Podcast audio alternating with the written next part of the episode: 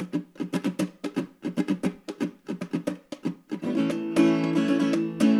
think we've heard of that before. Stranger stories every day.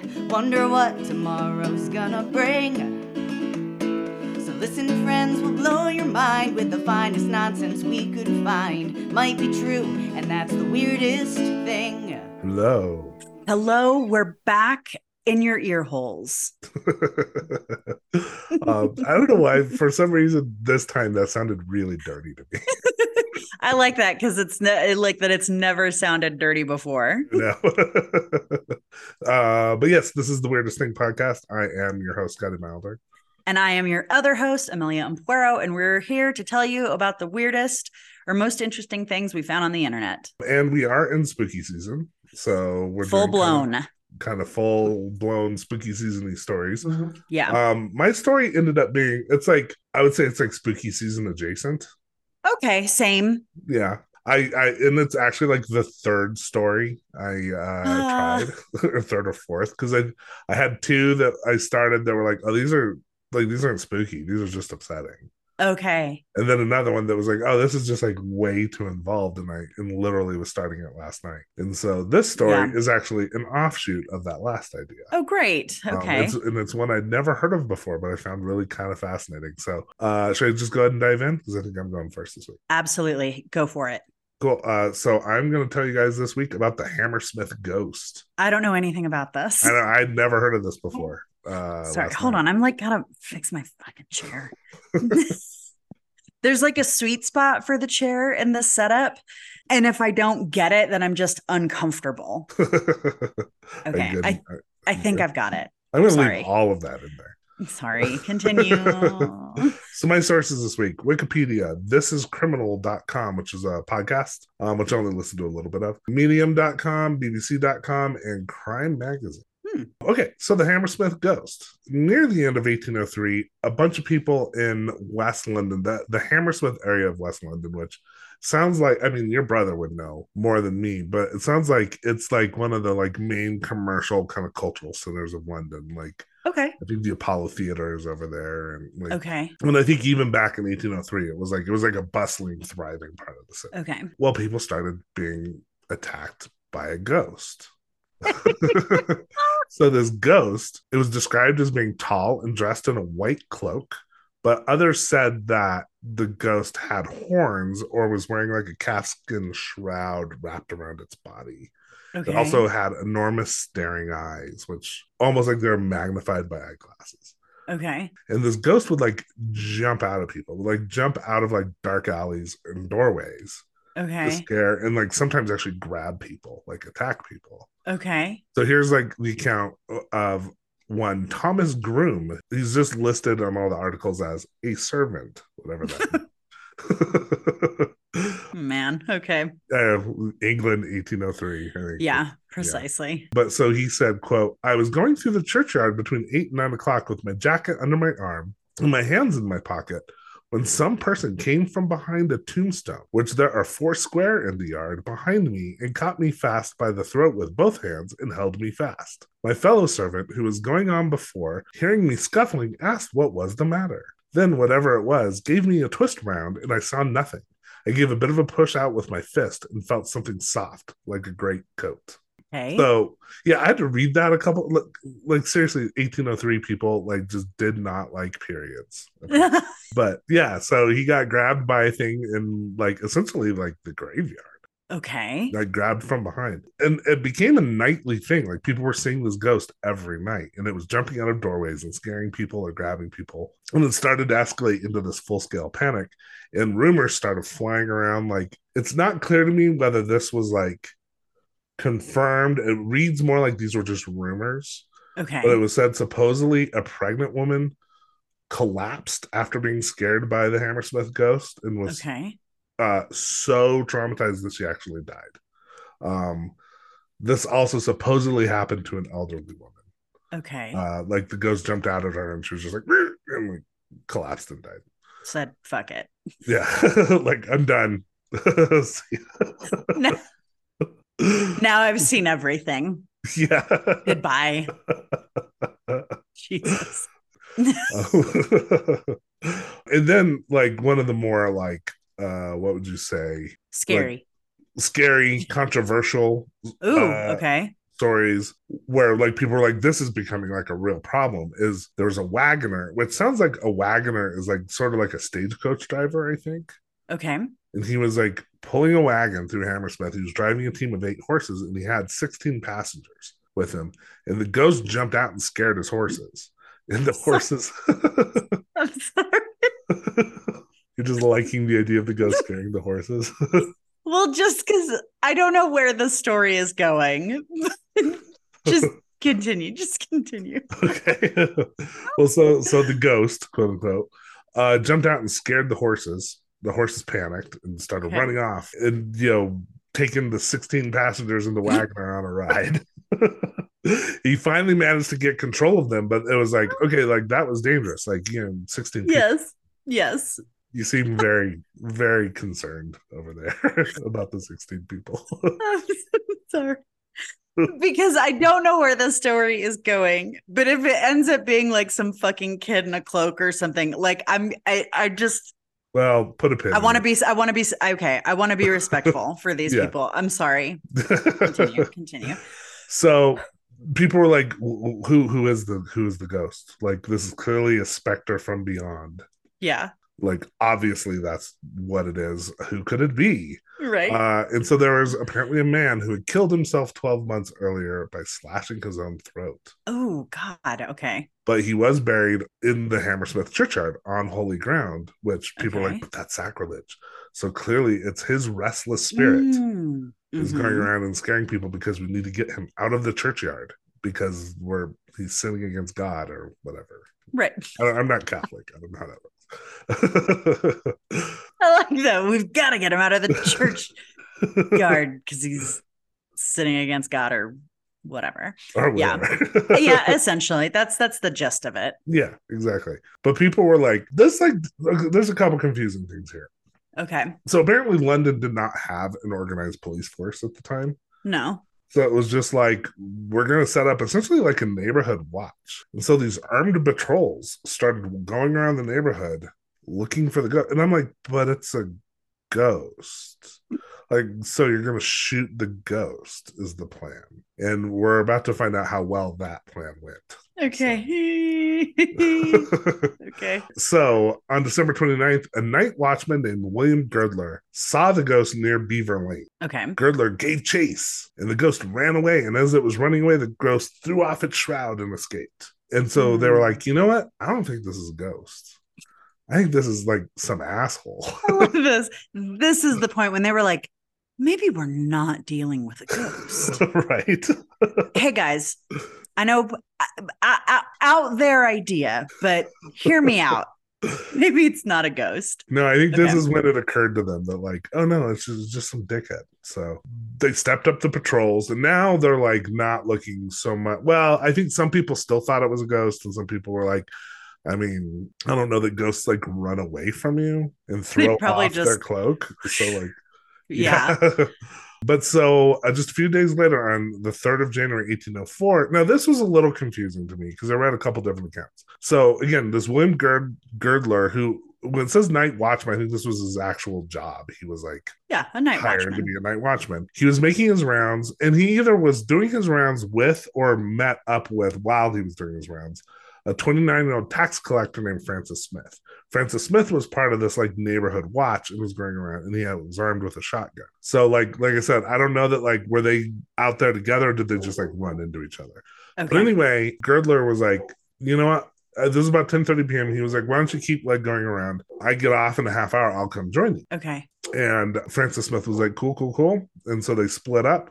Moments later, Smith encountered one Thomas Millwood. And I saw a couple, like he was either 23 or 32. Like I saw that in different, so whatever. I Someone transposed the numbers, but Thomas Millwood was a bricklayer. Okay. The normal clothing of his profession were, quote, linen trousers entirely white, washed very clean, a waistcoat of flannel, apparently new, very white, and an apron, which he wore around him. So he's out there Hmm, dressed sorry. all in white. Okay. Sorry. That was what bricklayers wore? Uh huh.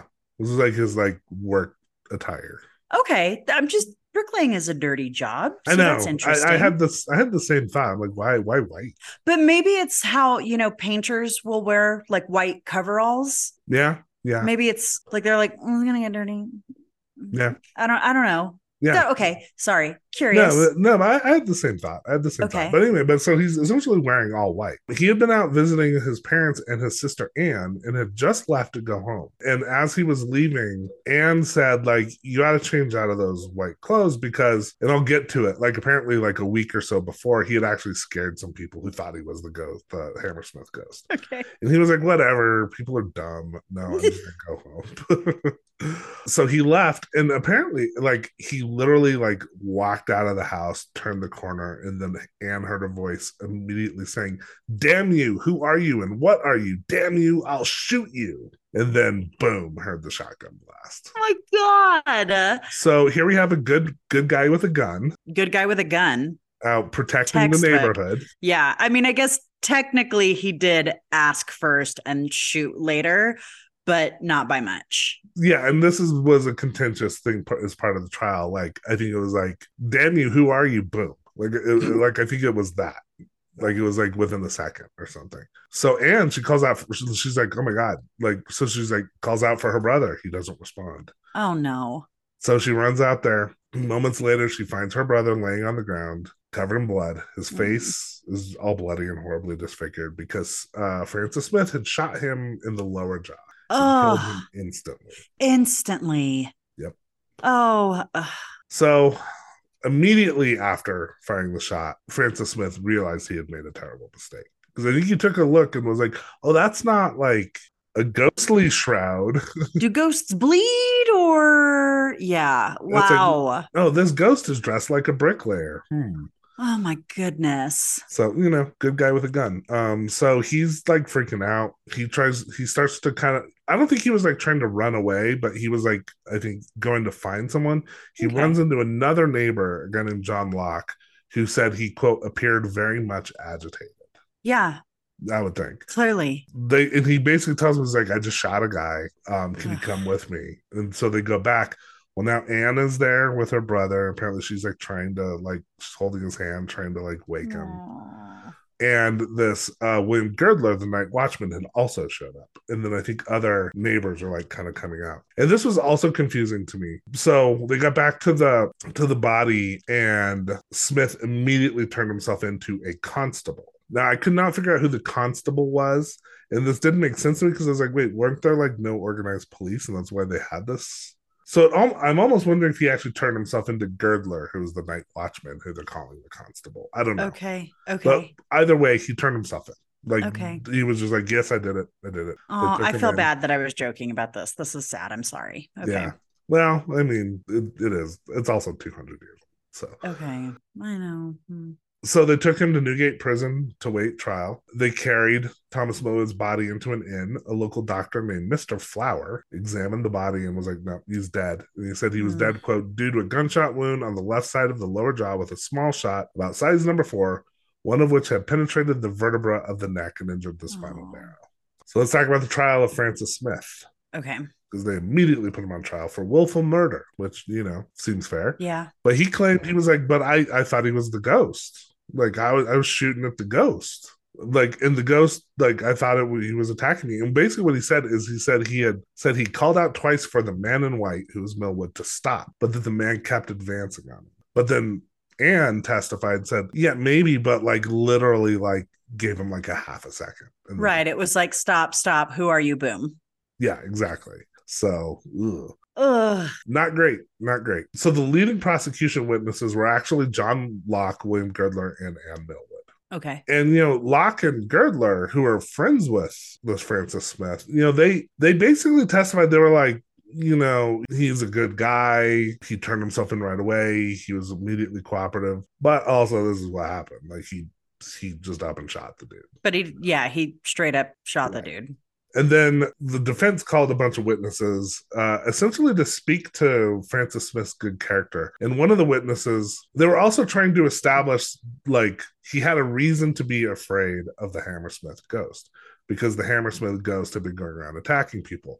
So they called Thomas Groom, the servant, to tell Okay. this story. Okay. Um, and so I think that's why we actually have an actual quote Oh, right, right, because I think it's from the trial. Okay. And basically, and he was talking about how he'd been attacked by this Hammersmith ghost who had like thoroughly terrified him. And so, you know, basically,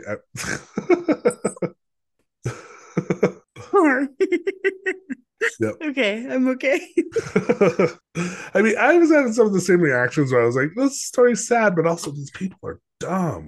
Like, I just okay. So years and years and years and years ago, uh, and Scotty knows this. Years ago, I was on a show called The Scariest Places. I think it was. The Scariest Places on Earth, mhm. and I spent the night in a haunted amusement park in West Virginia. I almost did that story, by the way. That was one of the stories I was looking at. Uh, You should have done it because I would have had real time uh, interjections about it. Yeah. But Anyway. um, at one point, they had us meet with a psychic, like paranormalist, right? Mhm. And she was telling us, she was like, you know, ghosts cannot kill you. You need to know that ghosts cannot kill you, but they can hit you, slap you, push you, Mm. choke you and you can briefly you can like if you know what to look for and you catch this you can see me in the episode when she says that kind of be like if a ghost can choke me a ghost can in fact kill me Right, right. Um, you think. Yeah. so yeah i don't know i don't know why i'm so tickled by this whole thing but i think it's this thing of like being literally physically attacked by something and instead of being like there's somebody out there who's doing some stuff and playing some tricks they're like ghost Well, it's all. I mean, it's a Scooby Doo ghost. It's like It's a guy running Scooby-Doo around in a white sheet. Like that's the thing. It's like why no? Why the guy had to be out there with a fucking shotgun in the first place? It's a dude in a white sheet. Like, yes Uh, Uh, yeah so Th- there's just a lot there's just a lot that makes me you know right. that makes me giggle i'm not trying to be disrespectful but a lot of this is making me Right. giggle Well, also testifying for the defense was Millwood's mother-in-law. So the victim's mother-in-law actually testified for the defense. Uh, her name was Phoebe Fulbrook. what a And jerk She talked about how on the previous Saturday, remember how I said he had scared a couple people accidentally? He had frightened two people who had passed by in a coach. So this is her quote. She says, On Saturday evening, he and I were at home, for he lived with me. He said he had frightened two ladies and a gentleman who were coming along the terrace in a carriage. For that, the man said he dared to say that, again, fucking periods. For that, the man said he dared to say, There goes the ghost. That he said he was no more a ghost than he was, and asked him, using a bad word, did he want a punch of the head? I begged of him to change his dress. Thomas, says I, as there is a piece of work about the ghost, and your clothes look white, pray do put on your greatcoat, that you may not run any danger. Again, it's like, I mean, you can kind of like it's just these people just didn't know how to talk back then, but you but No. you basically followed like what she was trying to say. you I'm real judgy about Victorian era English. it's stuff. just a lot it's, It's a lot. lot. and basically she she said like she knew about the armed patrols, and so that's what she was warning him. She's like, "There's people out there with guns. Like, put on a great coat so that you don't look like the fucking ghost." fair But same with like his family, he was just like, "Whatever." He blew them off, and so this was again. This is like a little victim blaming to me, but it's basically saying like he should have known better than to go out dressed in white at night. Um, so he was but it's also like his work clothes. Uh, right? And yeah exactly. Like like sure yeah i don't know put on a great coat i guess fine. But also like even if you're out there running around in a sheet like people shouldn't be shooting at you, you know? true true. So the jury at first so this is where things get kind of kind of complicated. And apparently this is a case that was like controversial in the british legal system for like 180 years okay so the jury first came back with a verdict of manslaughter because they said that Smith's belief that he was in fact shooting the Hammersmith ghost meant that he was not fully liable. But then the judge, whose uh, name was Lord Chief Baron Sir Archibald MacDonald, set aside the verdict and he told the jury, You have to go back and do this again. Because malice is not required for a guilty verdict, only an intent to kill. He said, quote, I should betray my duty and endure the public security if I did not persist in asserting that this is a clear case of murder if the facts be proved to your satisfaction. All killing whatever amounts to murder, unless justified by the law or in self defense. In cases of some involuntary acts or some sufficiently violent provocation, it becomes manslaughter. Not one of these circumstances occur here. Like this is different, I guess, than American trials, where the judge can basically be like, "No, this is the verdict you need to give, so go back and like give the verdict I'm telling you to give." Because basically, he's saying, you know, Smith couldn't say he acted in self defense because Millwood hadn't attacked him. He said even if Millwood was the the quote Hammersmith ghost, putting on a sheet and jumping out and scaring people is a prank. Yeah. Like, does not mean you get to get shot in the face. Like, that's that's Yeah. a misdemeanor crime. He said Yeah. it would have merited a small fine, not execution. Right. He also couldn't have claimed to have fired on accident because Aaron uh, Millwood heard him say, like, I will shoot you. So Yeah. he announced his intention to shoot. So basically, what this judge, Judge McDonald, was saying is that his good character, you know, he had all these character witnesses, his good character was irrelevant to the verdict. They must either convict him of murder or acquit him if they didn't believe he actually fired the gun. But it's Mm. like, it was obvious he fired the gun. So this Yeah. essentially ensured a murder conviction. So the jury came back with a death sentence. And this is like, like, pretty metal. Like the, sentence was hanging and dissection. That's Right? too much. it's a little too much. I mean, I think what that means is they hang him and then they give him over to the, like the medical school to like. I see. Okay. but it just sounds like the the fact that that's the verdict, hanging and dissection. Like, wow. It was like Yeah. he's dead already. We don't need right. to, We don't need to like right. desecrate the body, but Yeah. it, I'm fine with it if it's sorry if it's given it's- to like medical research. Yeah, if it's for science, it's fine. Desecrate, desecrate. Yeah, that goes on the long as it's for t-shirt. If it's for science. it's fine. We've got centuries of stuff to prove otherwise. But Right. the official, the weirdest thing podcast stance is if it's for science, it's, fine. It's fine. It's good. It's yeah, just knock yourself out. Yes. So he was sentenced to death, but then Judge McDonald, who basically said you have to convict him for murder, said, I'm going to go ahead and turn my report over to King George III and basically recommended that King George commute the sentence. Because he, I think he was trying to do this like, we have to follow the rule of law thing, which is Right. like, it's murder, but also like, this guy really shouldn't be hanged because Right. It's it it was an accident. it was, yeah, it was a mistake. And so the king immediately commuted the like, and it sounds like it was like that night the king commuted his sentence to a year of hard labor. Ooh, so- okay. And then he actually in July, so this was all in January. In July of that year, he ended up receiving a full pardon from the king. Hmm, okay. This is King George III, by the way. Um, Yep. The madness of King George. Yep. Two days after uh, Thomas Millwood was shot, the true quote ghost of Hammersmith came forward. Oh, uh, right, right, right. This is about a ghost. Yeah. Okay. Yeah. so I say this is like spooky season adjacent because Okay. So it was an elderly shoemaker named John Graham. He claimed he'd been pretending to be the ghost, jumping out and scaring people in white sheet, and his goal had been to scare his apprentice his apprentices because they had, had been scaring Graham's grandchildren with ghost stories, and he was like trying to get back at them. But why is he jumping out in front of like horses and shit? Like, He's like, maybe on. they're on that wagon. Let's Yeah. rock and roll. No one is safe. Don't fuck with my grandkids. apparently, yeah. So he was he was like, sorry, my man, and like there was no record that he was ever punished. So I don't even think he was fined for it. What? Uh, So, like I said, this is this has been a this was a controversial case in the English legal system for the next 80, 180 years. wow. And the issue was the question of how a mistaken belief can impact the self defense plea. Mm, And, the, and whenever it would come up, this case was regularly cited over and over and over again. wow. Finally, the point of law was settled by the, the Court of Appeals in 1984 with the case R.V. Williams. So in this case, the appellant, a guy named Gladstone Williams, again, this is 1984, so like just like 40 years ago. Wow. Okay. The appellant, Gladstone Williams, he was out bopping along down the street and he saw a man dragging a younger man violently along the street while the younger man screamed for help. So he was like, Well, clearly an assault is taking place. This guy's attacking this younger guy. So he went and beat up the assailant, like attacked him. Well, it turns out the younger man was a thief and the assailant was trying to, the quote unquote assailant was trying to apprehend him. Hmm. So, whoops. Um, and this is another like, I mean, I almost want to say like good guy with a gun thing, except hey, he didn't have a gun. So all Yeah, he I could mean, do was like he- punch him a couple times. I guess know? that's yeah. I guess that's the thing. Is that he wasn't all yeah. Pew pew pew. Yeah. pew pew pew.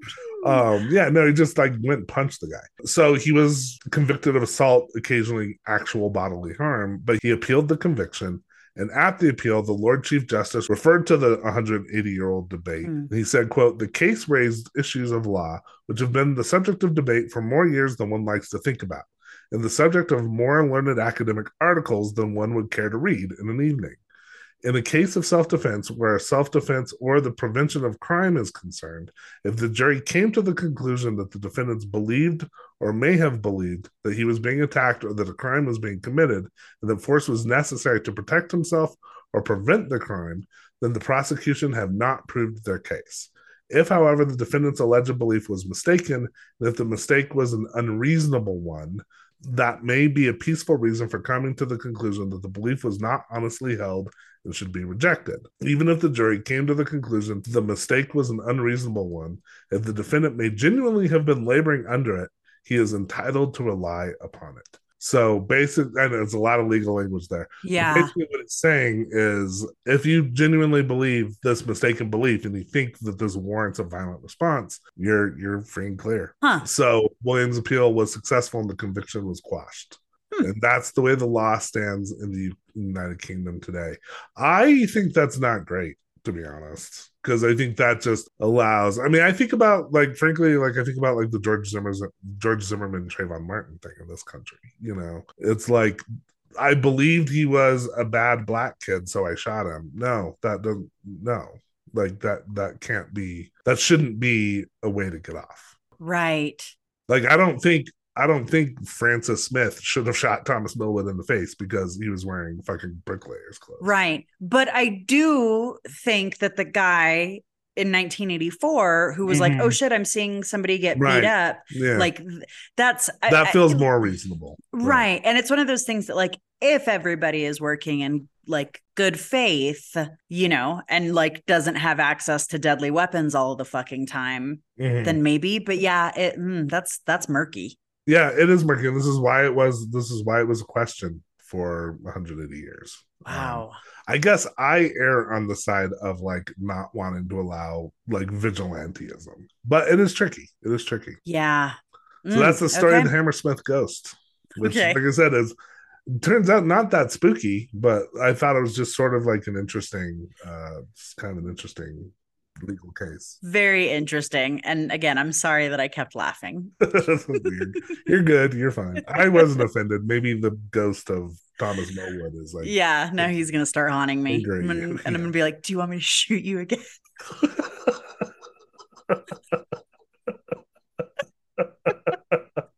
I think we should just leave it there. Okay, amazing. Uh, well done on like a like you said, like a spooky adjacent story. yeah. uh, I'm excited because I've said this several times, like during the show, and today I actually do get to be your ghost host because Mhm. today I'm going to tell you about the history of the haunted mansion. Nice. Sources for this are Wikipedia, Smithsonian Magazine, um, a, a shit ton of Disney blogs, but these are kind of the the most main ones. Mm. Long Forgotten Haunted Mansion, Undercover Tourist, and uh, um, oh, I guess that's it. Is that it? That's it. Mental Floss, the LA Times, two videos, History of the Haunted Mansion, parts one and two from Alex the Historian. That's on YouTube. And then several YouTube Disney videos uh, by a creator named Anne Elizabeth. okay. Okay. So before we get into the Haunted Mansion, we need to talk a little bit about Disneyland. Mhm. So the park opened in 1955, and the concept originated while Walt Disney was at Griffith Park with his daughters. He was watching them like go around on the carousel, and he was like, Mm. "Wouldn't it be cool if there was like a place where parents and children could go and have fun?" And like, I think that would be super awesome. Yeah. It was originally going to be called Mickey Mouse Park, and Walt Disney took inspiration from places like Henry Ford's Museum and Greenfield Village. This was in Dearborn, Michigan, and it had like a Mhm. main street and it had steamboat rides. He also was inspired by Tivoli Gardens, Knott's Mm. Berry Farm, Right. Colonial Williamsburg, uh, Chicago's Century of Progress, and the New York World's Fair. Right. Um, so he was like really looking to create like an amusement park with rides, plus exhibitions, plus gardens, plus people doing like and role play. you said this is the 1950s. Yeah, it. So I like mean, Disney's like already a big thing. Like, yeah, like it used to do. they i think really started working on concepts for the park in the late 40s Okay. So he's got this idea walt is also getting letters from people who want to come and visit the studio like Mhm. disney studio and he was like yeah but he was like there's not like really anything to It's do like- at a movie studio I mean, it's a bunch of nerds like leaning over paper drawing things. that was rude for you to call them nerds but yeah, you know, that's that's pretty much it. He's like, there's yeah, there's like not a lot that like there Yeah. there is to do here. So he was like, well, what if we put a small play park with like themed areas and like a Mhm. boat ride in this eight acre lot that was across Riverside Drive from the studio okay. and that was going to be Mickey Yeah. Mouse Park. They quickly figured out that eight acres was nowhere near enough space. So Walt Disney hired Harrison Price from the Stanford Research Institute to find the perfect place for a park that would allow for future growth. hmm They settled on uh, 160 acres of orange and walnut groves in Anaheim, and construction started on July 16th, 1954. And I would guess like Anaheim back then would have. I mean, you already said it was like orange groves. It was going to be like super rural back then. Yeah, it was yeah, groves. It was, you know, orange and walnut and Right. all that kind of stuff.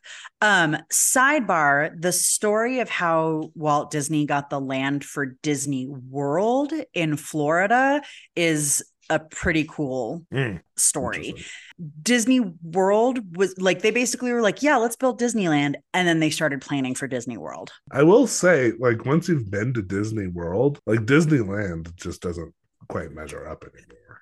Like, did the so quick sidebar and i can i'll get into a little like a little bit later i'll talk about it more in depth walt disney world like i said they started building walt disney world and a Mhm. big part of what walt wanted for disney world was what they called epcot and epcot if you know Mhm. anything about disney it's in all capital letters and it stands for experimental prototype community of tomorrow he Right. wanted to build an actual city where mhm. like people lived and all that stuff oh, interesting.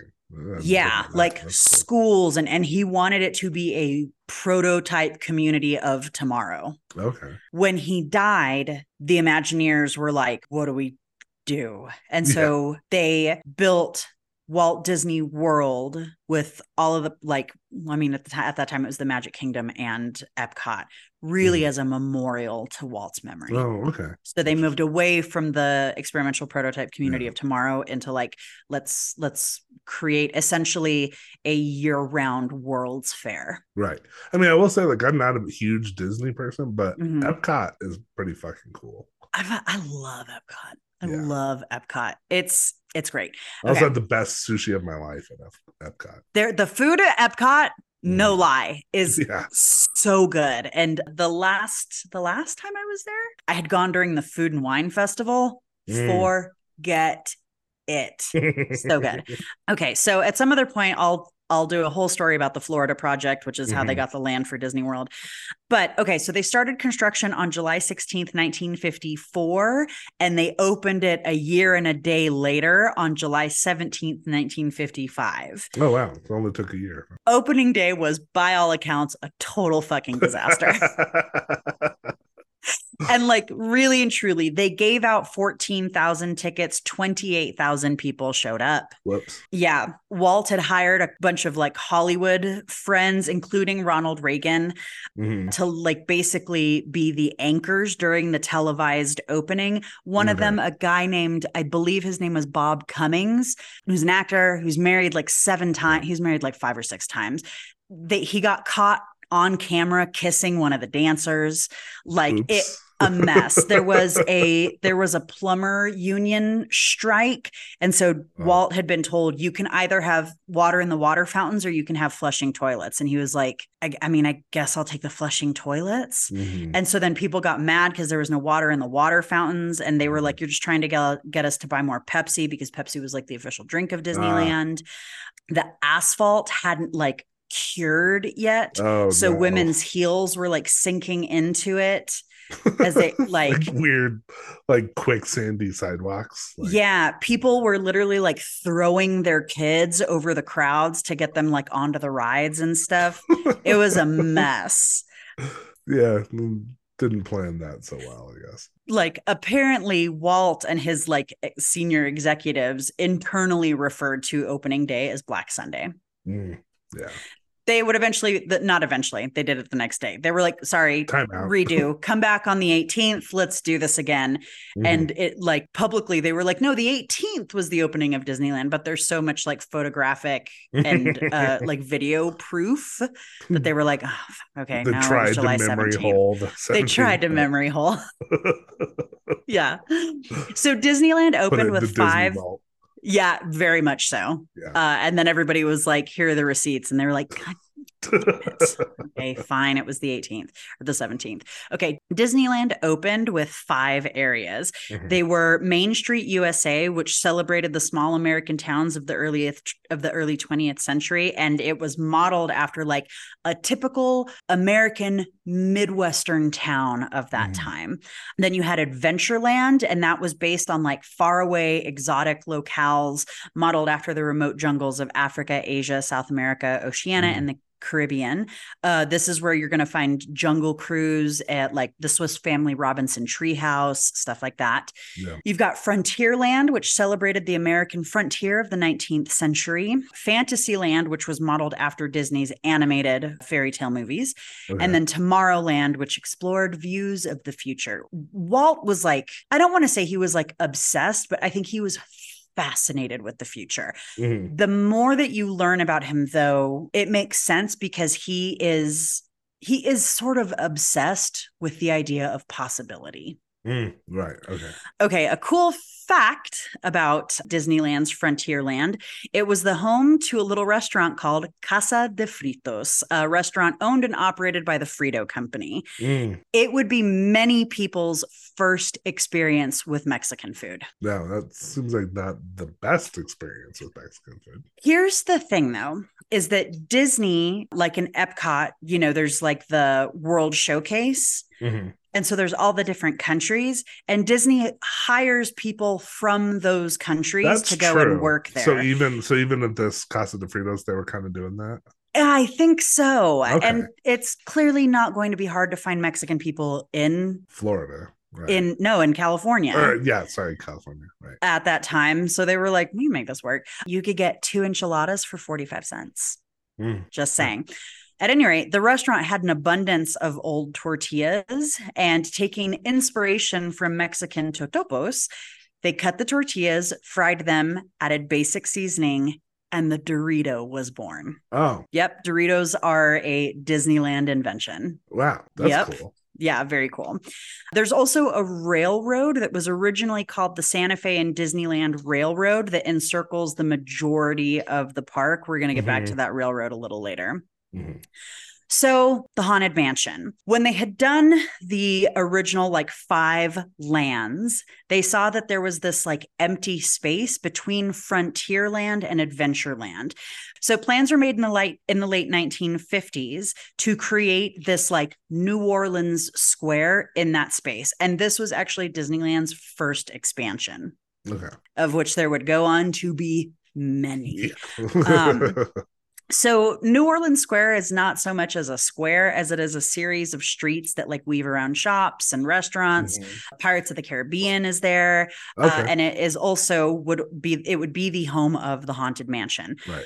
the show buildings, and I'll get back to that later. Mhm. Um, okay, New Orleans Square also once housed the only overnight accommodations in the park that were open to the public, and that was the Disneyland Dream Suite.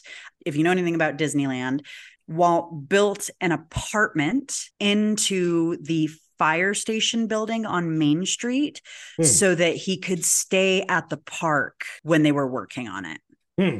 Is it's yeah, I'm sure it was a bit of a haul to get back between Anaheim and That makes sense. That totally makes sense. Yeah, Anaheim's not super close to LA. Yeah. I mean, it's what, like an hour away at least? Something like that. Yeah. Yeah. It's down in Orange County. Yeah. And uh, after the park was built and finished, Walt and his family would like use it as like a, a private residence when they when they visited the park. So Imagineers had planned for the square to have like a thieves market and this like pirate wax museum. And Mhm. Walt really, really wanted a haunted house. Mhm. And like the idea for what would become the haunted mansion was actually being planned before Disneyland became a reality. Oh, really? Yeah. Like I said, he wanted this haunted house that would be, in his mind, a retirement home for all of the world's ghosts. Oh, yeah. Uh, this is a direct quote. Yeah. yeah. This is a direct quote from a quote from Walt Disney. He says, The nature of being a ghost is that they have to perform, therefore, they need an audience. So he was like, let's give them a place to do that. Yeah.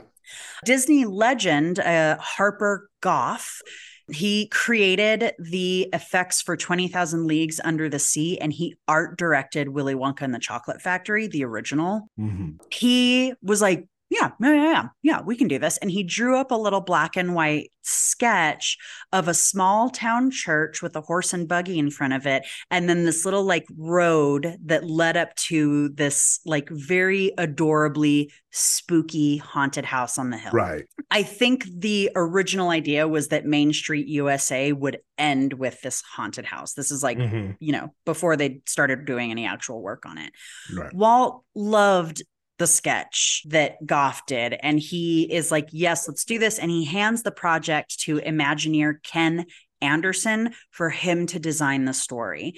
Now, I've been throwing this word around a lot, Imagineer. Mhm. They are the research and development side of the Walt Disney Company. They are responsible for the creation, design, and construction of Disney theme parks. I Mhm. was talking to you about this. I am in love with them and their principles, but again, that is like a whole Mhm. other story. Yeah. So Ken Anderson comes up with a bunch of backstories for the house. You know, he's like, "Ooh, what if it's this house that belonged to a pirate named Black Bart who like murders his wife because she gets too nosy?" It's similar to like the Blackbeard. Uh, Bluebeard. Yeah. Bluebeard, yeah, the Bluebeard thing of like a wife who is like goes looking around and then you know finds something, and so the the guy ends up killing her. Uh, there was another story, another storyline that was that the entire house had been picked up whole and moved from New Orleans because a family had died, like the entire family had Mm. died in the house, and they were all you know had been transported to California to get a, a new life, but all of the ghosts were still in there. Mhm. And they came up with a bunch of ideas like this because, of course, the story, like the ride has to have a story, Right. right? It has to have like a narrative. So Anderson is off to the races. His area of expertise is the thrilling and frightening. So he had designed the Snow White and Mr. Toad rides. And I don't know, Snow White is creepy. Snow White is scary. And I don't know if anybody, the Mr. Toad ride got replaced by the Winnie the Pooh ride. At Mm. least I know, I know for a fact that's true in Florida. I believe it was the same. But Mr. Toad's wild ride, what it was in fact a wild ride. It was like a psychedelic I trippy. kind I kind of remember that from when I was a kid. Yeah. yeah, like it was real. It was, it didn't feel dissimilar to the boat ride in Willy Wonka.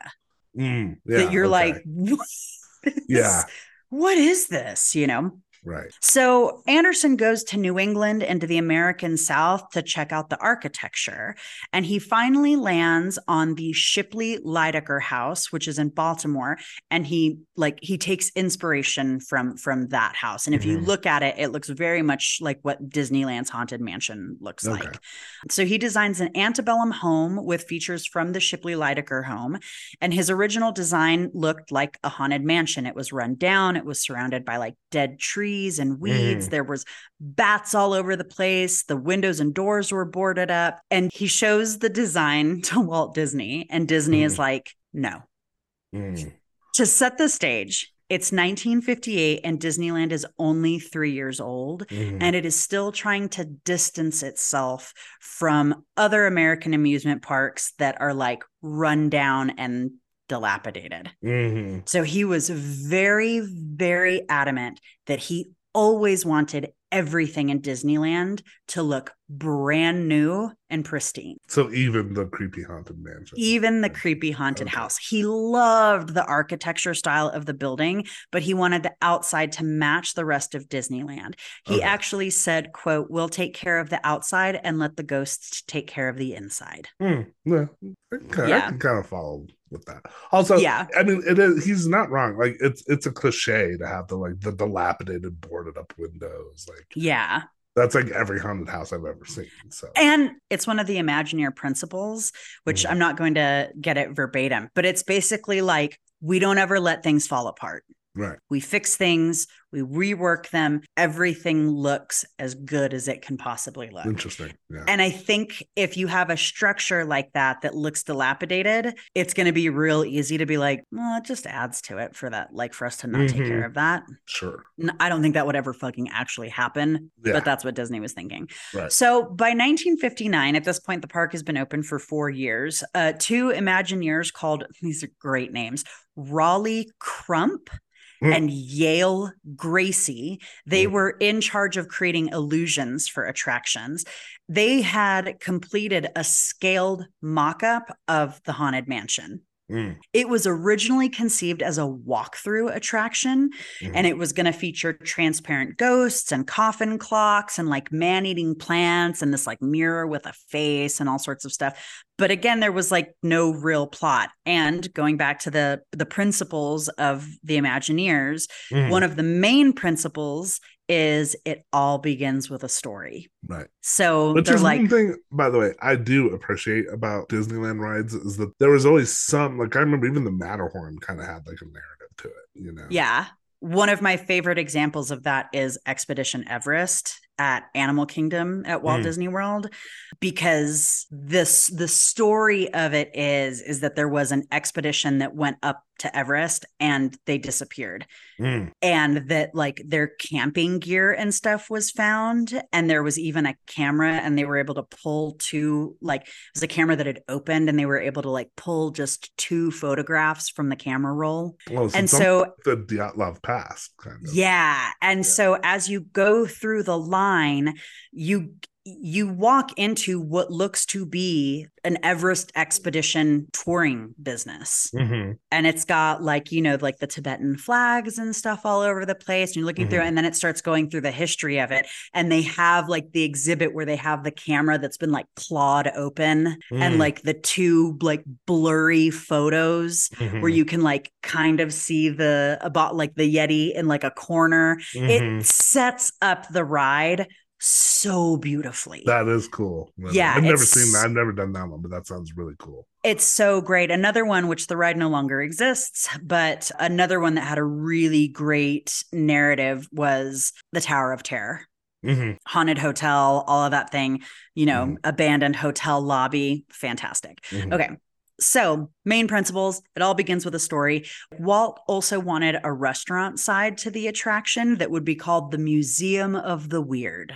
Mm. And it was supposed to be a companion restaurant to the attraction, the way that, again, for any Disney files out there, the way that the Blue Bayou is for Pirates of the Caribbean. Right. Okay. Yeah. So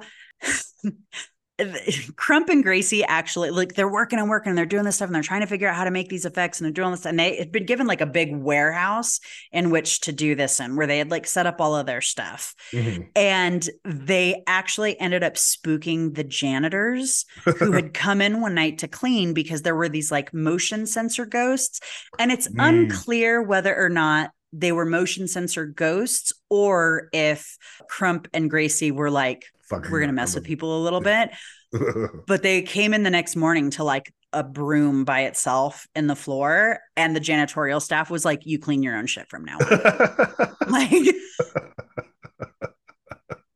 and they were like, "Shit, okay." Fine. Yes. All right. Fair enough. Fair enough. So, the exterior, the show building essentially for the Haunted Mansion was completed in 1963, but work on the attraction was halted due to Disney's involvement in the 1964 65 New York World's Fair. Mm, And then in 1966, Walt died.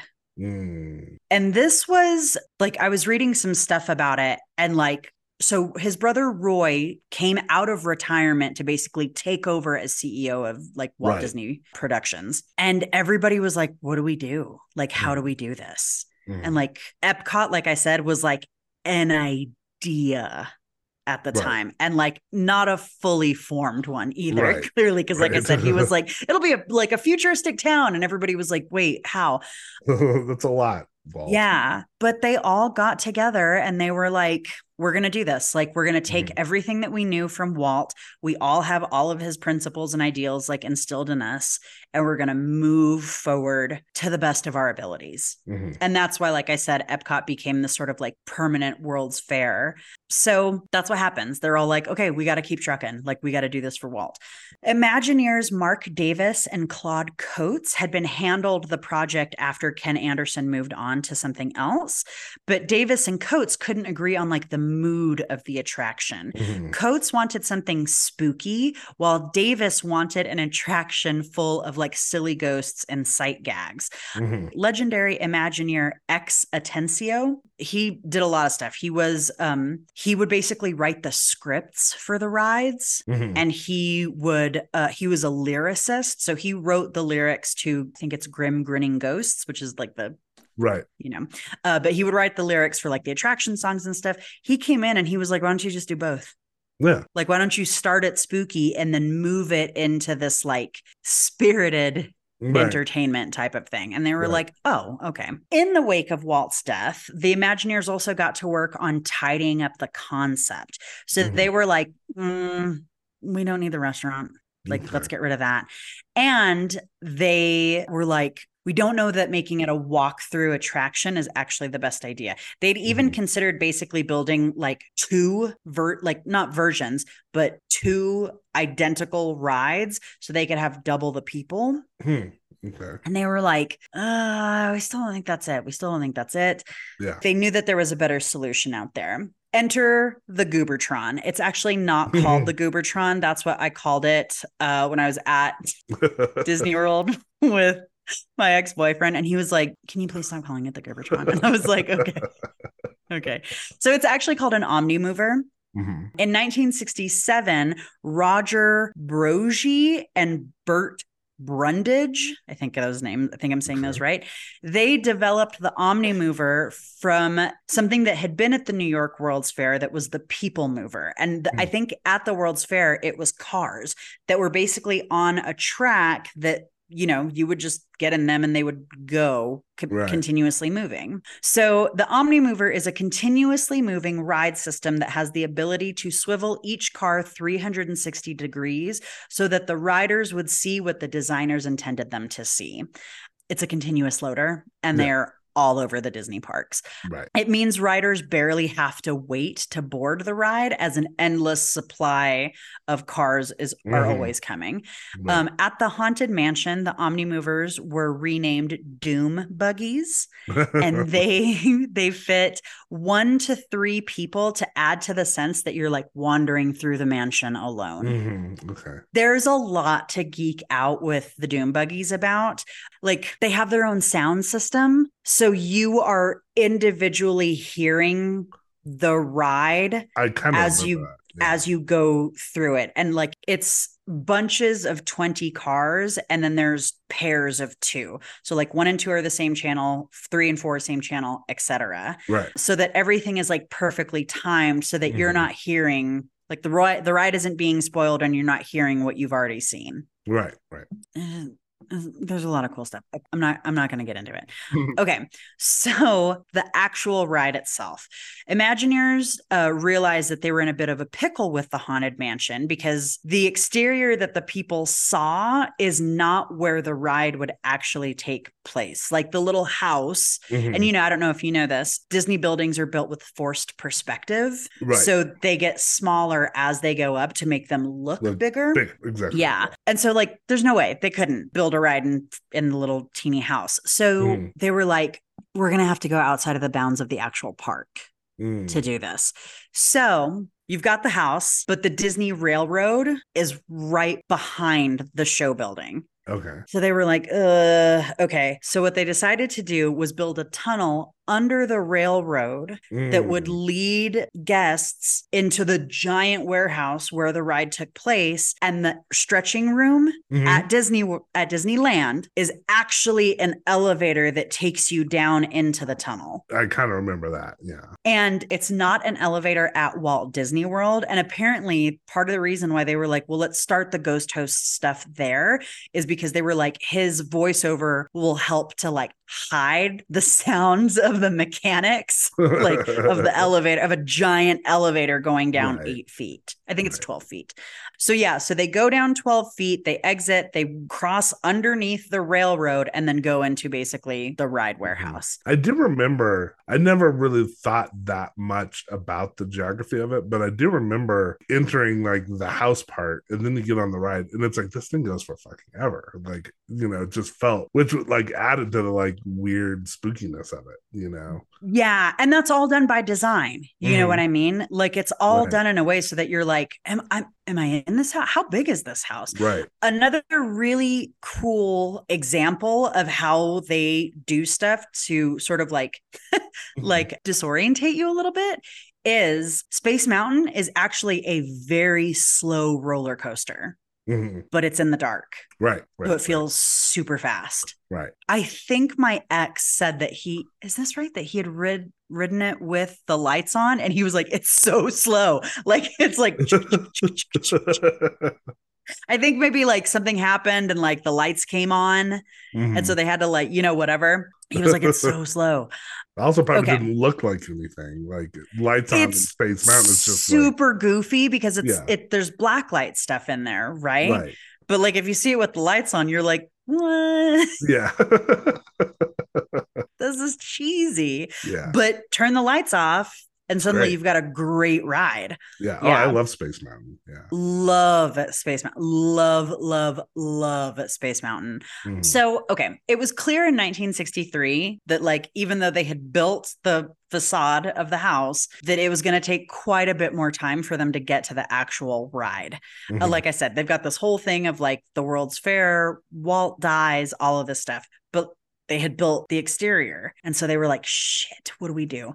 In true Imagineer fashion, and in wanting to create a story to explain the delay, Imagineer Marty Sklar created a notice sign to place outside of the ride, and it read, quote, Notice all ghosts and restless spirits. Post lifetime leases are now available in this haunted mansion. Don't be left out in the sunshine. Enjoy active retirement in this country club atmosphere. The fashionable address for fashionable ghosts. Ghosts trying to make a name for themselves Mm. and ghosts afraid to live by themselves. Leases include license to scare the living daylights out of guests visiting the Portrait Gallery, Museum of the Supernatural, Graveyard, and other happy haunting grounds. For Mhm. reservations, send resume of past experience to Ghost Relations Department, Disneyland. Please! Exclamation point. Do not apply in person. And it was out there for years. yeah. And people were like, okay, Mhm. something's coming. Yeah. So the Haunted Mansion ended up being the rare Disney ride that does not really have a plot. Yeah. It's got like a setup, but then like, yeah. It's really just like, look at all these ghosts. right. I feel like I remember dancing skeletons or something. I mean, I'm I trying to I'm trying to think if there are dancing skeletons because I was about to be like no and then I was like there might be. There might Mhm. be some in the graveyard. So Imagineers considered like several storylines which I was telling you about earlier, but they eventually were like, you know what, the writers are going to best they're going to be best served by using their own imaginations to Mhm. string together the scenes of the ride. Yeah. And if you do a Google search of what is the plot of Disney of the Haunted Mansion ride, you get everything from like you've died to like Mhm. like all sorts of stuff. I kind of So, love that. I kind of love Yeah. that. Leave it open ended. Yeah. Yeah. So super cool. And I also just like that they were like, this is not at all what we do. Mhm. That's part of like why I'm obsessed with the Imagineers. Because they have these principles, they know where they can abandon one principle in service Mhm. to another. Right. Right. You know, it's not this like hard and fast rule book that you have to follow. It's these guiding things that you go, I know that everything is supposed to like start with a story, Mhm. but I think the ride will actually be really great if it doesn't have one. So of course, like all Disney rides, it begins before you even step foot inside of the mansion. Guests enter through a garden with a pet cemetery with a carriage led by an invisible horse. Again, we are Mhm. talking about Disneyland. Disney World's haunted mansion is different. You actually pass through like a private graveyard. Mhm. Yeah, I've done both. And Yeah. I do remember they were kind of different. We went to Disneyland when I was little, and I mm-hmm. know that I was little because two parts of the ride fucking terrified me. Like I was like, but then after that, I've only done Disney World. Okay, so enter through the pet cemetery, carriage, invisible horse. Once you were inside, you were introduced to the voice of your ghost host in the foyer. You were Mhm. instructed to enter the mansion's art gallery, which houses four portraits of people from the chest up. And they're an elderly woman, a bearded man, a woman with a parasol, and a man with crossed arms. At this point, when the elevator starts to go down, the portraits stretch right, right. I remember that. And the ghost host tells you basically is like find a way out because there are no like if you'll notice there are no doors or windows Mhm. and at that point you you uh like once the portraits reveal they're like grim subjects like the girl with the parasol is on like a tightrope that's fraying and there's like a crocodile with like open jaws waiting Mhm. to eat her up all that kind of stuff the one of the dudes is like sinking he's on shoulders of shoulders and they're sinking into quicksand quicksand but once they reveal their grim subjects the ghost host tells you that you can always take his out at which time lightning flashes and you can see through the ceiling into the cupola cupola cupola Mhm. where the ghost host skeleton hangs from the rafters from the noose this is the first thing that scared the ever loving daylights out of me I can imagine. Yeah. yeah because he's like in clothes and stuff and it's it's morbid it's morbid to I be mean- like you can go out the way i went out which is to kill myself Yeah, I mean, I think the first time I remember doing the Haunted Mansion, I was actually a teenager. I went with my dad because my mom, we went out to LA because my mom had like a work thing. So it was just me Mhm. and my dad fucking around LA for a week. And so it was just the two of us went to Disneyland. And I remember doing the Haunted Mansion as a teenager who was already super into horror stuff. yeah And being like, particularly the, the beginning part of it, being like, this is more fucked up than I expected. And Yeah. like being impressed. And then I did it at um, Disney World a few years later. And kind of the same thing. I was like, this is like, they, they, they actually don't pull punches at first, you know? No, and it is, and like I think it's brilliantly done in that Mhm. way. Apparently, also, if you have little ones that you're like, they're gonna be fucking terrified of this, you can actually talk to what are they called? They're not empl- team members. You can call, Mhm. you can talk to a team member and be like, hey, can we skip that? And they'll be like, "Mhm," and they'll just take you in Yeah. the other thing. Also, interestingly enough, if you were in a wheelchair at Disneyland, you exit the ride back up through the elevator. Oh, But interesting. There, but there's no, there's no voiceover, and, like, peop- and people who've done it said that it's loud as hell. That you can just hear like of the elevator going up. At that point, they're like, ride's over, get out. well, and I, if you know, like one of my favorite things about the Disney parks is that the team members are always in character. Mhm. So they'll, you know, they won't be like rides over. They'll be like goodbye. And you're like, oh my God, okay. All right, I get it. Sidebar It is believed that the ghost host is actually the ghost of Master Gracey, who is named after Yale Gracey. Mm. The voice is provided by actor Paul Frees. And if, Mm-hmm. like, as you're entering, you'll see stuff. I think you'll see something about Master Gracey Okay. in the, like, I don't know, a plaque or a tombstone or something. Okay. So the walls finally open up and the guests head down this, like, spooky portrait corridor to the Doom Buggy loading area. Mhm. Uh, and I believe, if I'm not, if I'm not mistaken, as you were getting into your doom buggy, you were told that the mansion holds 999 ghosts, but that there's Mhm. always room for one more. Mhm. I remember that. There is a lot in the haunted mansion, and I'm not going to go through like a moment by moment thing of Mhm. it. If you've never been in the haunted mansion, there is a video of every single version of the haunted mansion on YouTube. Mm. you can go and look it up. And it base it's it's somebody in the doom buggy with a camera and it has to be sanctioned. Like it has to be stuff that they were like i have a youtube channel. It's for promotions. Right. because they do the whole fucking ride. Yeah. okay so I'm not going to go through it, but a couple of cool standout things. You enter a seance circle with Madame Leota. She is a disembodied head floating around the room in a crystal ball. She's the Mm-hmm. r- mansion's resident psychic, and her presence is a cool bit of Disney magic brought to life.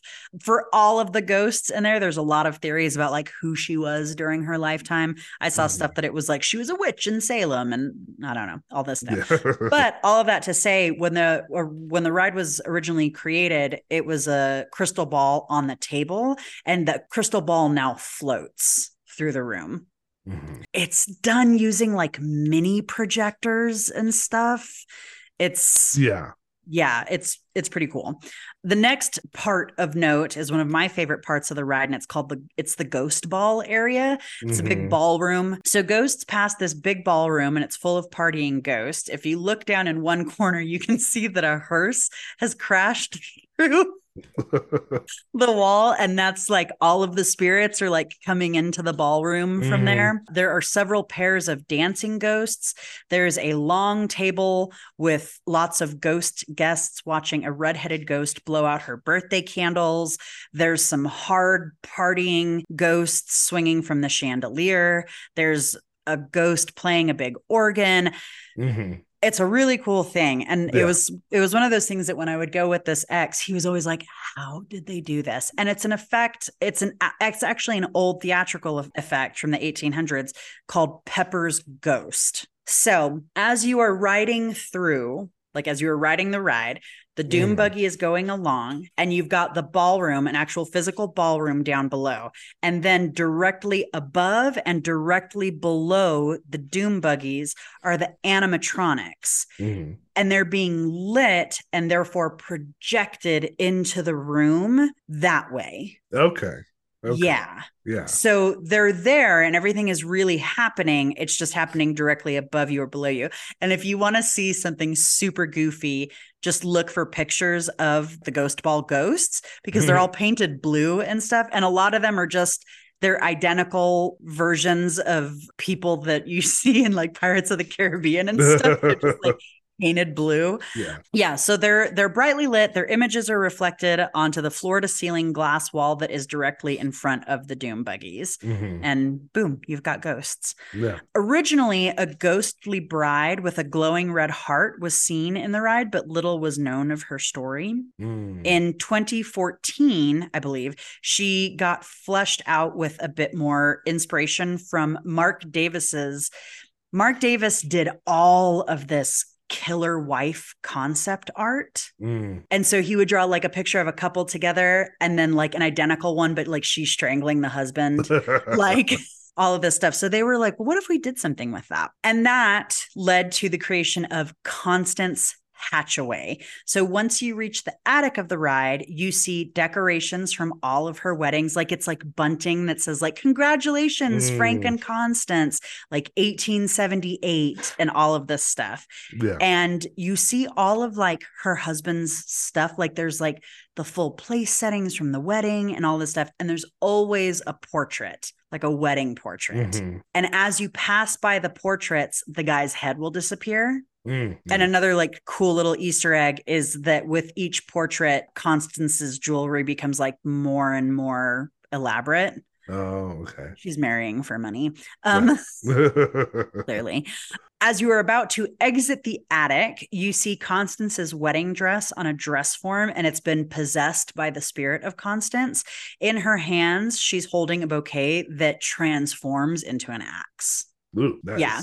This is all like kind of new stuff because I don't remember this. Yeah, it 2014. Okay. Um, yeah. and she's sitting there and she's like reciting her vows as like the bouquet turns like into an axe. Nice. It's creepy. Yeah. there was something apparently called i think it was called the ghost post and i don't remember when it came out sometime after i guess around or after 2014 when they put her in there and basically what it was is that you could sign up to get mail from the haunted mansion oh. Oh, that sounds fun. yeah so subscription limited number of course they sold out immediately but of course people were like i'm going to videotape my unboxing and throw it up on youtube Mhm. and they did get they got like there was cool stuff in there that was like wedding invitations to Constance's like various weddings. And it was Mm. like if you got the paper wet, you could see like I think it was like the death certificate of her husband's or something like Mm. that.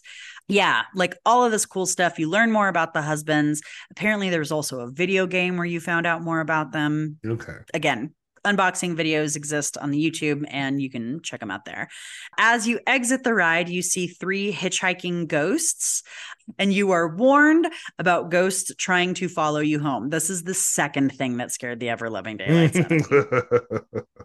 Your doom buggy passes a wall of mirrors, what you believe to be mirrors, and you see that a ghost has indeed hitched a ride in your buggy. I remember that very vividly. Yeah. hmm So interesting thing about this, it is not they're they're they're not mirrors. They are windows. And what you're Oh. seeing is it's like the busts of these ghosts, and they basically it's like a oval of them, and they basically just go around this circle, like progressing as you do Mm. as you like pass the windows. The effect was originally meant to be that you would like your doom buggy would turn around and you all of the humans had been completely replaced by ghosts. Mhm. But no matter what way they did it, there was always the reflection of the people in the glass. So, So, so they, they were like, let's just work with that. yeah, so the Imagineers were like, "Well, fuck it, let's just go with it." Yeah. Again, I just like I Well, just love it. I, I love, the love is- adaptability. I love how kind of simple and practical a lot of the effects are. You know? Mhm. Yeah. And I think that's the like, like there is some stuff in there that is truly, like I said, they're building like mini projectors. They're Mhm. going with like high tech technology. But then other stuff is like, you know, Yeah. theater effects from the 1800s. Right. Well, it almost reminds me of like um the movies of uh Georges Méliès. You know, he was the uh guy who did like uh silent filmmaker did like Voyage to the Moon and stuff. Because it was all I mean, if you've ever seen that Smashing Pumpkins video from the 90s, like Yeah. taken very much from his stuff. But it was all like in camera effect type stuff. Yeah. you know, and just like very like carefully choreographed kind of stuff. And like I love that. You know, don't Yeah. just use a bunch of computers and stuff, but actually like use some ingenuity. And that, yeah, that's what I think is interesting about this is that with all of the technology that now exists, they probably could have recreated the ghost ballroom. Mm-hmm. And they're like, no, we're still just using Pepper's ghost. Like Yeah. it works. Right. There's n- literally no reason to change it. yeah, if it ain't broke, don't fix it. Yeah. And they've updated other things. Like I think the Doom buggies, the sound systems are now RFID. Mhm. Like that's how they're like matched. So that has Mhm. something to do with that. I don't know what RFID is. So I've heard of it. I don't know. yeah. So they've like clearly updated things where they needed to be updated. Right.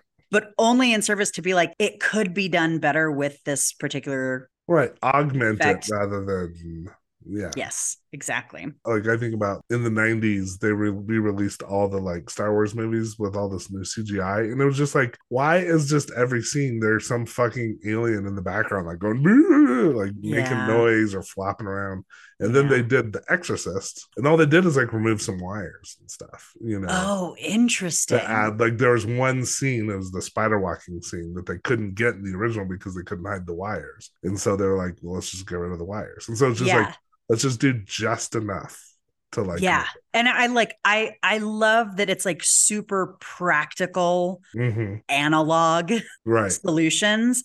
And then also like super high tech stuff as well. I just, I think it's cool. Lastly, although he's not last in the ride, the Hatbox Ghost. Mm. This is a cool story. So he was part of the original ride, but he quickly disappeared after, uh, like shortly after the attraction opened in 1969. He is an elderly male ghost wearing a top hat and he's carrying a glass hat box. Mm. His head disappears from his body and reappears in the box. Okay, I think I remember this. Yeah. So, interesting thing about this stories vary. There are some people who are like, no, I know I saw the Hatbox Ghost.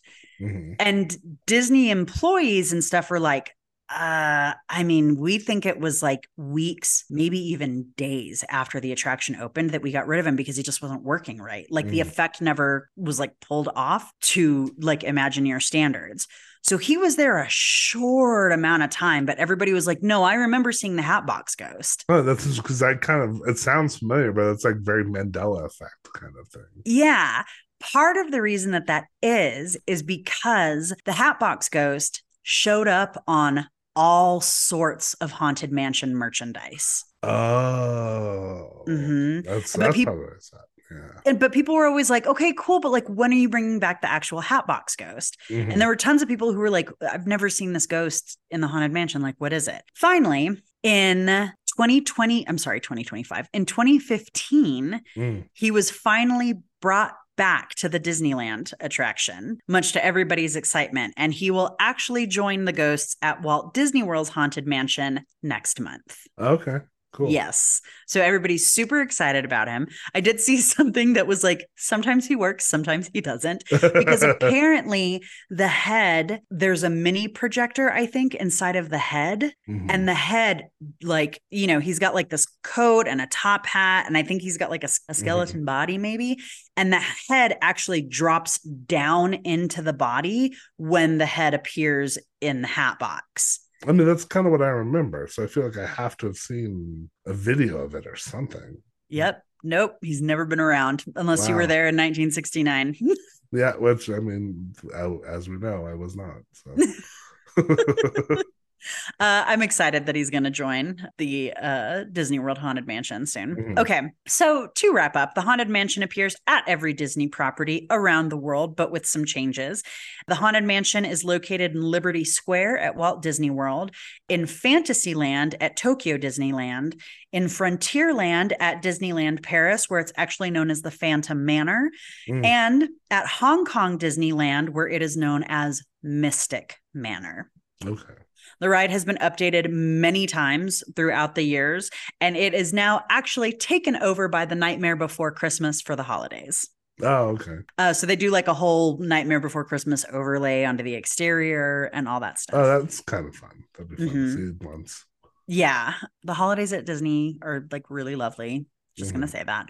The Doom buggies can transport 2,500 guests per hour. Wow. Yeah. So just I was like trying to do the math on it, and I was like, I don't, I don't want to math right now. Lisa Morton, who is the author of a book called Trick or Treat: A History of Halloween, said, quote, "What made the Haunted Mansion so successful and so influential, however, was not its similarity to haunted houses and dark rides, that is Tawdry carnival haunted houses of the past, but its use of startling new technologies and effects.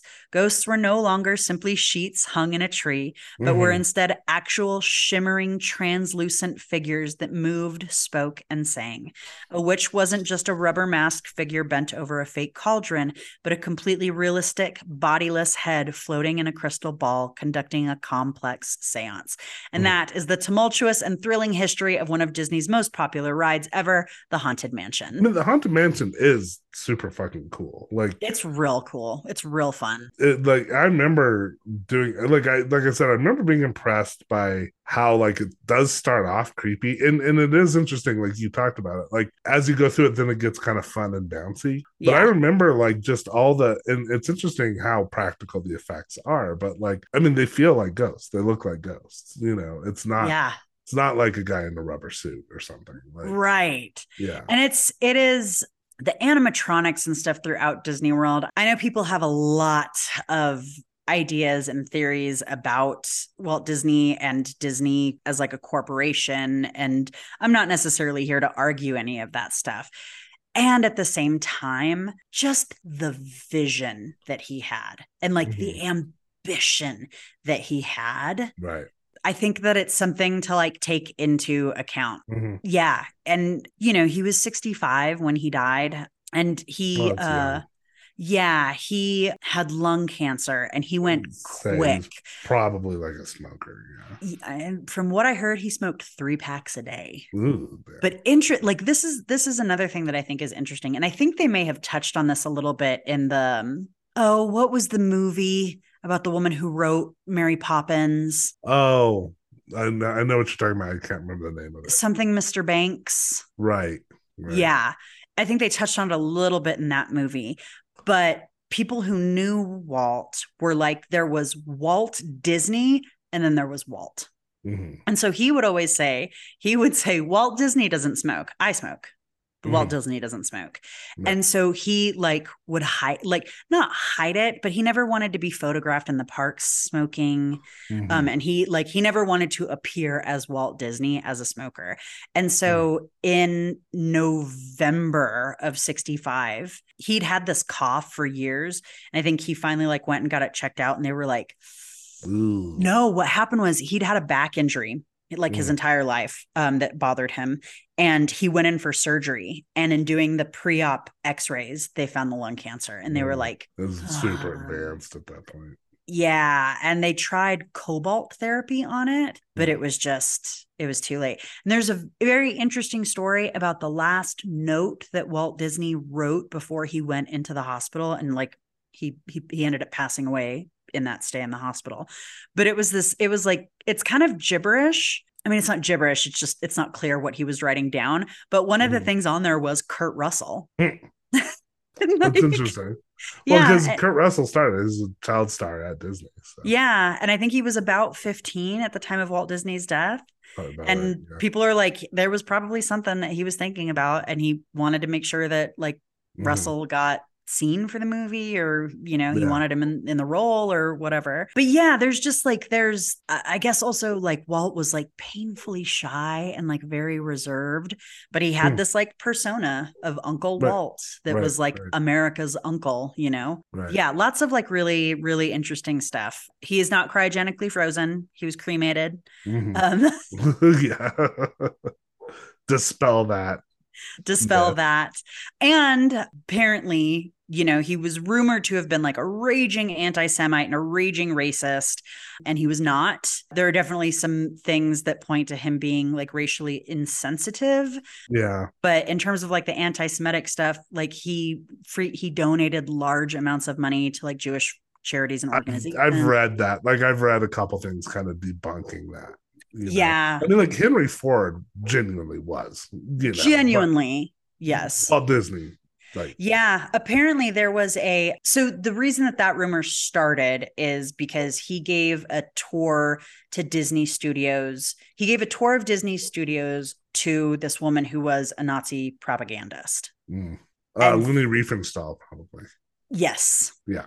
And 3 months after that, he was like, "My bad. I didn't. Mhm. I had no idea." Well, and I mean, I'm not going to like spend a lot of time on it, but like Leni Riefenstahl is like an interesting story in and of herself because she's considered one of the like the great filmmakers of all time, except she was a Nazi propagandist. yeah. You know? So it's like, yeah. but at the time she was super respected worldwide. So it's like that's not enough to brand him an anti-Semite. Well, and apparently he had there was an Imagineer named um was it an, was it an Imagineer or was it an animator? I can't remember. Probably an animator. And I think his name was Art Babbitt, Jewish, Mm, and famously despised Walt Disney. mm, And even he was like, hate him, not an anti-Semite. not a, well, and I can imagine, like you said, he might have been racially insensitive, but like who wasn't back then? You know? Yeah. Well, I mean, that's kind of the thing. It's like, you know, everybody points to Song of the South. Mhm. And yes, yes, that movie is incredibly racist, as Mhm. are a lot of movies from that time period. right. And like, please understand, I'm not trying to be like an apologist or anything. And I'm not trying to be like, well, it was a different time. we have talked about this. It's like you have to take, you know, you acknowledge the truth of the thing. Like, yes, it was a racist movie, but you know, the time period and everything is part of the context. You know, like yeah. I've talked about it with Lovecraft. It's, uh, it's yeah. like you know, it's always just like more complicated than just like either apologizing for something or denouncing something. yeah. Okay. So there are like spooky adjacent stories. Yeah. I do, can I just mention one other like Disney adjacent kind of thing? Yeah. Have you ever heard of the movie Escape from Tomorrow? Yeah. So that came out in the 2013. I just looked it up, but it's not a great movie, but it's kind of fun. It's a horror movie Uh huh. that the filmmakers like sneakily snuck into Disneyland. I mean, it was either Disneyland or Disney World and shot this horror movie like on the sly with like little like you know they're pretending to be tourists, but they're actually shooting a movie and then released it and it got like an official release and everything Uh huh. because they like very diligently edited it where like there's nothing and you can tell that it's Disneyland but there's nothing in there that's like Disney trademark kind of stuff. So like everyone was like, yeah, Disney's gonna sue them. Disney's gonna sue them. And I think even Disney was like, yeah, it was clever. Like good job. it just kind of left them alone. So you can watch it. Like it's it's a clever little low budget horror movie. It, like kind of you know as as you would expect. It's like okay, it's like the concept is a little better than the actual finished product, but Yeah. it's kind it's it's a fun thing to check. Interesting. There is a movie called Have you heard of this movie, Watcher in the Woods? hmm Yeah, Terrified. terri-. Yeah, terrified me when I was Mhm. little. And I actually was like, did I dream this movie up? But I Mhm. didn't. And I think it was Bette Davis's like last movie. Mhm. Yep, it was. Um, yeah, terrified me when I was little. Yeah, Disney is interesting. Like you are not allowed to cosplay at Mhm. the parks. Like you are not allowed to show. You can do like there's a workaround, and there's Disney language for it, which I don't remember what it is. But Mhm. you can work around it by doing like stuff that's inspired by the characters. But Mhm. you are not allowed to cosplay at the characters in the park Mhm. which makes sense if they have like people doing appearances and stuff Yeah. you know again i will never forget being at the uh, princess buffet in norway at the world showcase in epcot and we were having breakfast and i god i'm really trying to remember who it was i can't remember if it was jasmine or it may have been aurora i don't it wasn't elsa because frozen hadn't come out yet Mhm. but she came up to uh, me and the guy that I was dating, my my Disney ex, uh, and she was talking to us, and she was like, "Are you like, is this your first time here?" And we were like, "No." And she said, "Oh, where are you? Like, where are you visiting us from?" And we said, "Virginia." And she says, "Oh, I have a friend from Virginia." And we said, "Really?" And she goes, "Maybe you know her." And we were like, "What's her name?" And she goes, "Pocahontas." yeah. I think you've told me that before. And we were like, we busted up laughing, and she was like, "Do you not know her?" Like, just completely in character. That's awesome. Yeah, it's What was there's the a lot of cool stuff. what was the book you and I both read it this summer? That was the is the horror novel about the like kind of knockoff Disneyland that gets hit by the hurricane. Fantasyland. Fantasyland. Yeah. And all that and then everyone turns into a cannibal. Ugh, Yeah. Real That's a- fun book. That's a fun, fucked up book. Check it out. Mm-hmm. Real fun book. Fantasyland or Yeah. Funland. Something like that. Hold on. Hold please. I'm pretty sure it's Fantasyland. Is it not? Am I making that up? Fantastic Land? Fantastic, Land. Land. That's, what it is. Yeah. Fantastic Land. Yeah. That that Yeah. was like that was a surprisingly entertaining book. 100%. Some, you know, suspension of disbelief needed, but sure. a good time. For sure. A good time. All right. Okay. Let's let these folks go. Everybody, thank you so much. As always, if you've hit this part when you're listening to Spotify, go smash that five star rating button.